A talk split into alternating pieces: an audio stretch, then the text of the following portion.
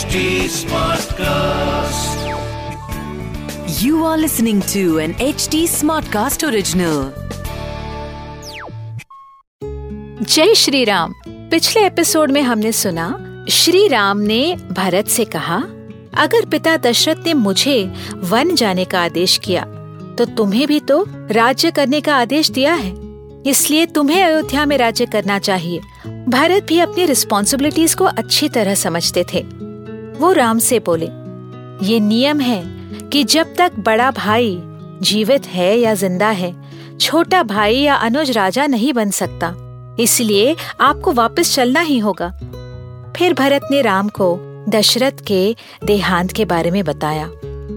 नमस्कार, मैं हूँ कविता पौडवाल और रामायण आज के लिए के इस पॉडकास्ट में मैं आपका स्वागत करती हूँ।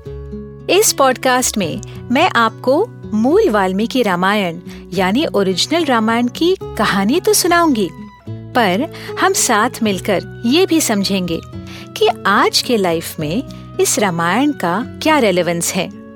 आइए जानते हैं कि आज हम प्रभु श्री राम से क्या और क्यों सीख सकते हैं। श्री राम जय जय राम,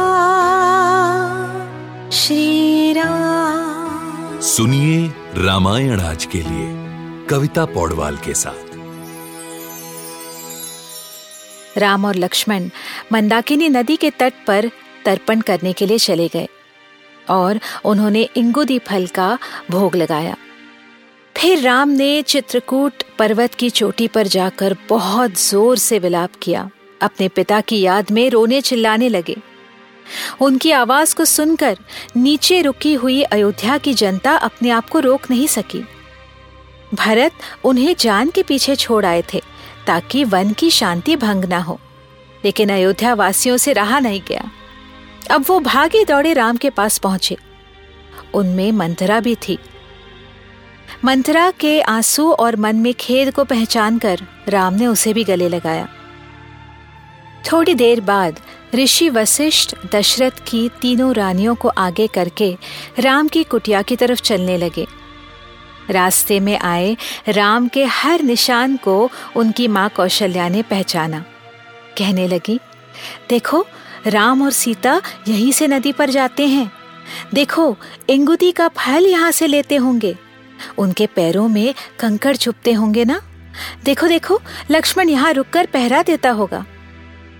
आगे पहुंचकर दक्षिण की तरफ मुंह करके रखा हुआ इंगुदी का फल देखकर वो समझ गई कि राम ने अपने पिता को तर्पण किया है। राम को देखकर तीनों रानियों ने उसे आशीर्वाद दिए। सीता को देखकर वो सोचने लगी, कैसे ये राजकुमारी इस वन में रहती होगी। इसी दौरान राम ऋषि वशिष्ठ से मिले और फिर राम, लक्ष्मण, भरत और शत्रुघ्न सभी भाई उनके कुल गुरु के सामने बैठ गए। पूरी रात बीती। सुबह होते ही भरत ने सबके सामने श्री राम से विनती की, मेरी माँ कैकेयी को अपना गुनाह कबूल है, उन्हें पता है कि उन्होंने गलत किया है, अब आप अपना राज्य ले लीजिए भैया। हम सब मंत्री, गुरुजन, व्यापारी, ब्राह्मण आपको ले जाने आए हैं। इतना बड़ा राज्य मैं अकेले नहीं संभाल पाऊंगा, ये आपकी अमानत है भैया, आपकी धरोहर है। भरत की ऐसी वाणी सुनकर सब ने भरत की प्रशंसा की। राम ने अपने छोटे भाई को समझाया कि जब हम पैदा होते हैं तब से ही हर क्षण मृत्यु हमारे साथ रहती है और जैसे जैसे हम जीवन जीते हैं वो हमारे और भी नजदीक आती है। जरूरी ये है कि हम अपना कर्म करते रहें। पिता दशरथ ने अपनी सारी जिम्मेदारियां पूरी की, अपना धर्म कर्म पूरा किया, इसलिए वो स्वर्ग लोक में थे।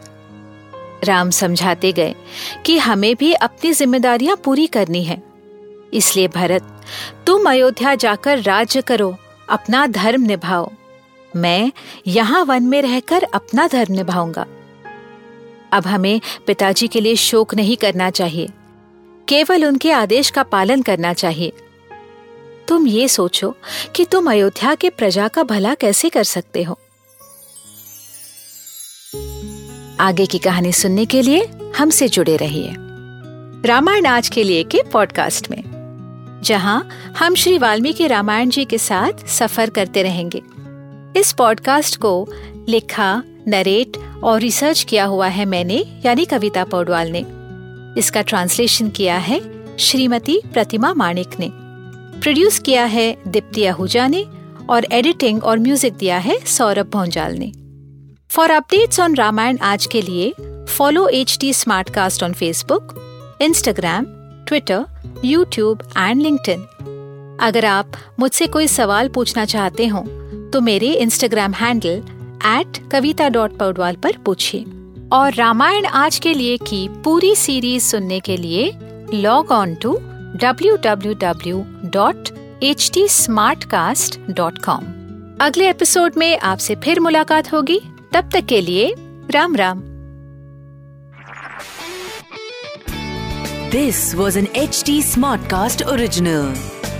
H T Smartcast.